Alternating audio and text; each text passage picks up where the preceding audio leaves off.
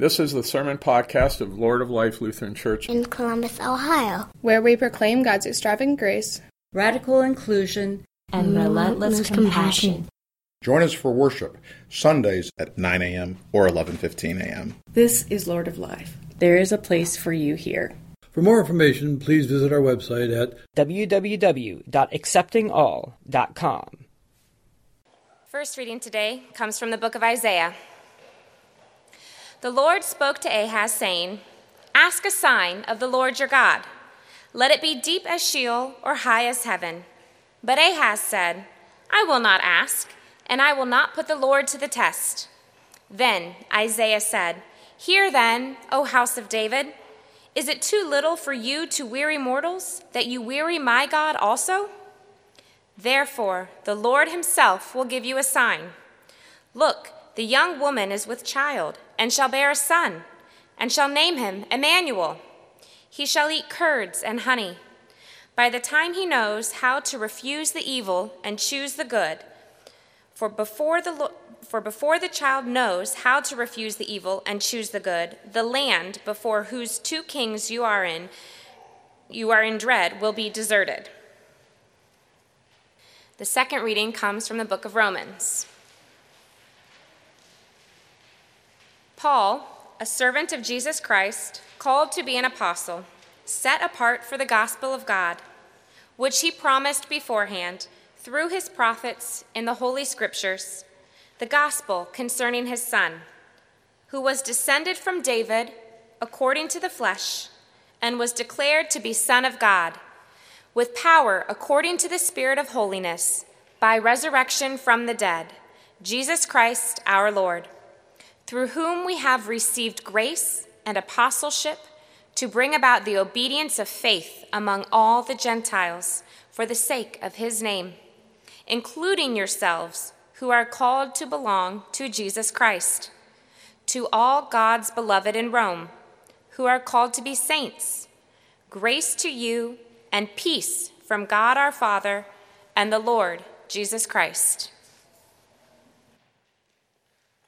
Please stand, if you would, for the reading of the gospel, which today comes from the first chapter of Matthew. Now the birth of Jesus the Messiah took place in this way. When his mother Mary had been engaged to Joseph, but before they lived together, she was found to be with child from the Holy Spirit. Her husband, Joseph, being a righteous man and unwilling to expose her to public disgrace, planned to dismiss her quietly. But just when he had resolved to do this, an angel of the Lord appeared to him in a dream and said, "Joseph, son of David, do not be afraid to take Mary as your wife, for the child conceived in her is from the Holy Spirit. She will bear a son, and you are to name him Jesus, for he will save his people from their sins." All this took place to fulfill what had been spoken by the Lord through the prophet. "Look, the virgin shall conceive and bear a son, and they shall name him Emmanuel," which means God is with us. When Joseph awoke from sleep, he did as the angel of the Lord commanded him. He took her as his wife, but had no marital relations with her until she had borne a son, and he named him Jesus. Please be seated.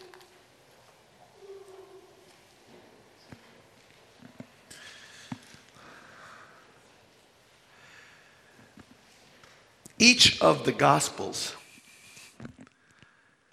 gets at the story of Jesus in different ways.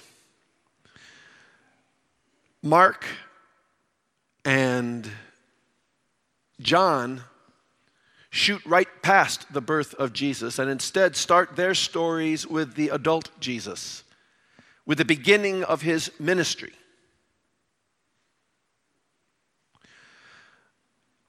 Matthew and Luke do include the story of the birth. Luke begins it with the story of Zechariah and the birth of John the Baptist, and uses that as a way of pointing to who this Jesus is going to be. But in Matthew, the story begins with a dream. It says the birth of Jesus took place in this way. And all of a sudden we are introduced into the dark, dreamlike world of Joseph. Dreams always seem to have someone to interpret them. And Scripture has its own share of people who claim to be able to interpret dreams. There's the Old Testament Joseph, who interprets the dreams of the one who has taken him captive. Or Daniel. Daniel, too, interprets dreams in order to benefit the people under his care. And still, if you go to the internet, you will find any number of sites that will tell you just what all these dream images mean. And so in preparation for today's story, I thought I would at least look to see what angels are supposed to mean. At the same site, I was told that angels in your dream mean something wonderful is about to happen, or it could mean that something terrible is about to happen. Science, I think for the most part, says that dreams are simply your brain doing homework. The stuff it couldn't get to during the day, it then begins the night shift and starts chewing on all those problems and worries and difficulties that you have. Little wonder then that Joseph might be dreaming about this situation, because he certainly has a lot to chew on. All of a sudden, his fiancée is found to be with child. And while he may not know exactly what's going on, he knows it's not his. But we are told he's a good man. And rather than publicly humiliate Mary, he decides to quietly just move on. Just move on with life. Find someone new and make a new beginning. Now, we who know this story, we who have had this story passed down to us through the generations, tend to treat this all as if it is a fait accompli, as if it is inevitable that things will turn out as they do. But the beginning of Matthew shows us just how tenuous this whole enterprise is, because it opens with the story already going off the rails. It opens with Joseph on this threshold trying to decide whether to leave Mary behind and to do something, whatever, different with his life.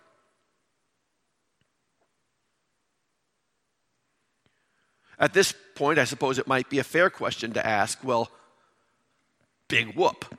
I mean, come on, how important is Joseph anyway? The guy doesn't even get one line in Scripture, not one word. And couldn't Mary have raised this kid by herself? Maybe Elizabeth could have provided some babysitting, and, one way or another, the kid would have been raised, and so why Joseph? What part does Joseph have to play in all this? Well, the Gospel of Matthew opens its story this way, but there is one little bit before this, which is just simply genealogy, explaining who this Jesus is. But Matthew takes great pains to organize this genealogy to make clear just who he thinks Jesus is. He organizes it into bits of 14 generations. He begins with Abraham and then carefully counts 14 generations down to King David. And then he carefully counts 14 more generations down to the events of the Babylonian exile. And then he carefully counts 14 more generations down to this child through Joseph. Joseph is important because it is through Joseph that Jesus is descended from Abraham and therefore the inheritor of all the promises of God that come down through Abraham, such that God's people might be a blessing to the nations and to all people. Through Joseph, Jesus is related to King David and therefore becomes the fulfillment of that promise that there would always be someone descended from the line of David to lead Israel. Through Joseph, he is connected to the terrible events of the exile, where the whole idea of who God was and who they were ripped apart. And 14 more generations, here comes this child. Through Joseph, Matthew sees all of history pointing to this child. Everything hanging in the balance on this child. This child whose future is so in doubt as the Gospel of Matthew opens.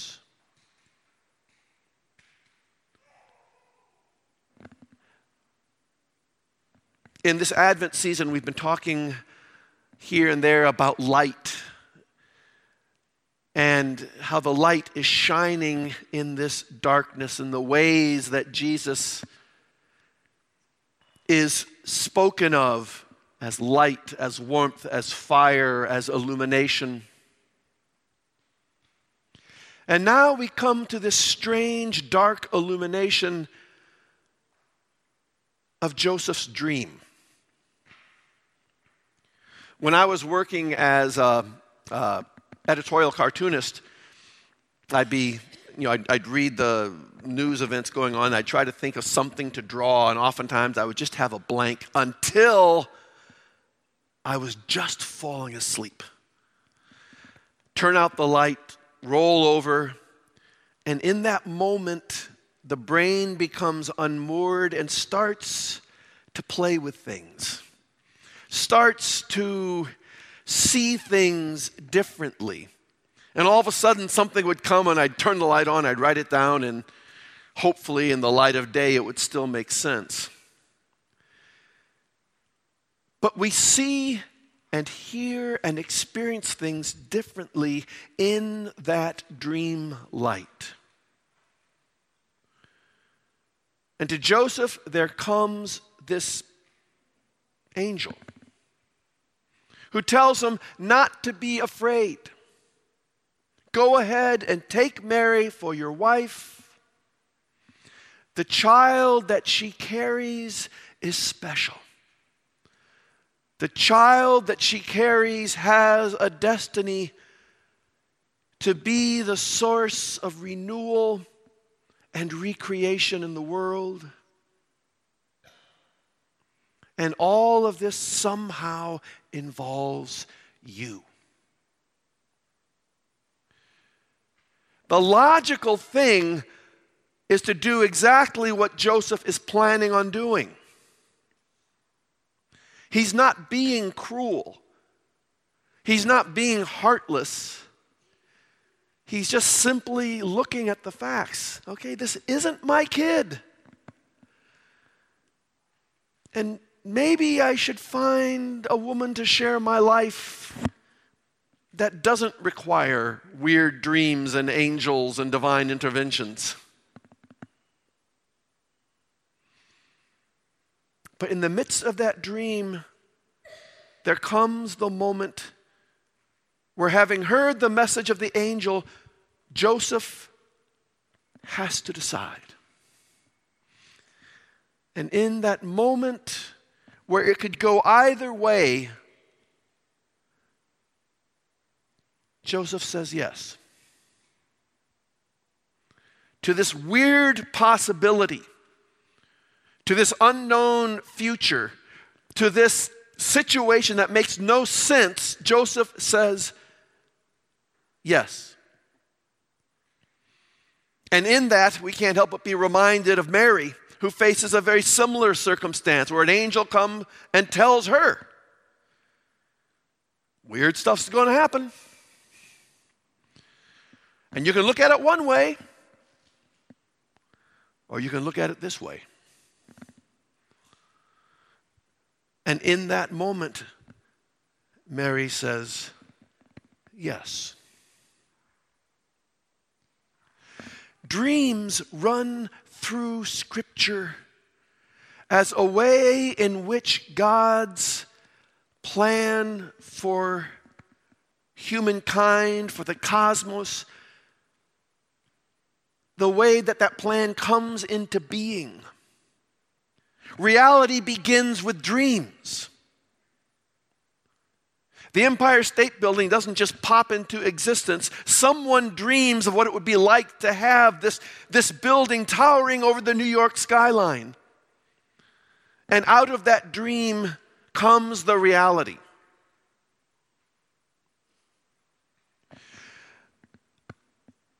And likewise in Scripture,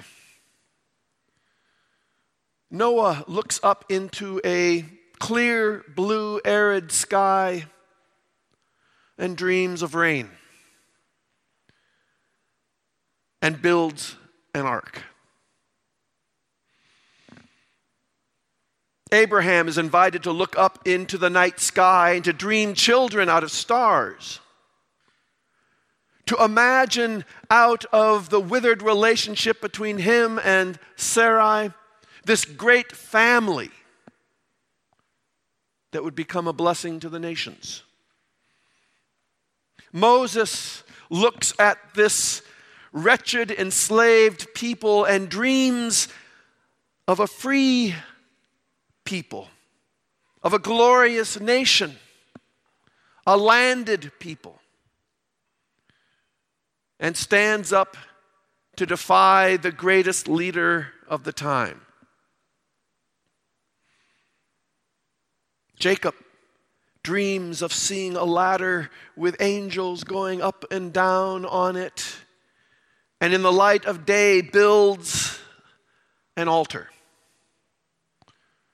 on what had been revealed as holy ground. Not just sand, but holy ground. Dreams are the beginning of reality. And in that moment where Joseph hesitates one way and then the other, the kingdom of God hangs in the balance. And with that yes, all of creation begins in a new direction. And Matthew's vision of a history that comes into fulfillment in this child begins to become reality.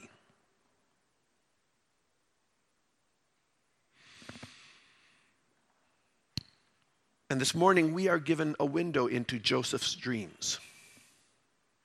We receive that same word from the angel,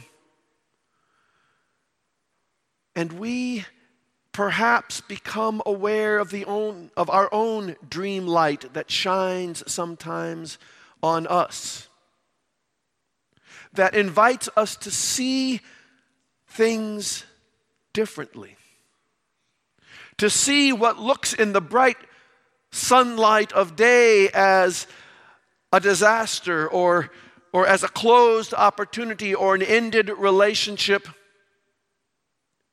in that gentler dream light, we see that maybe this is a new beginning. We see maybe a new path opening up in front of us.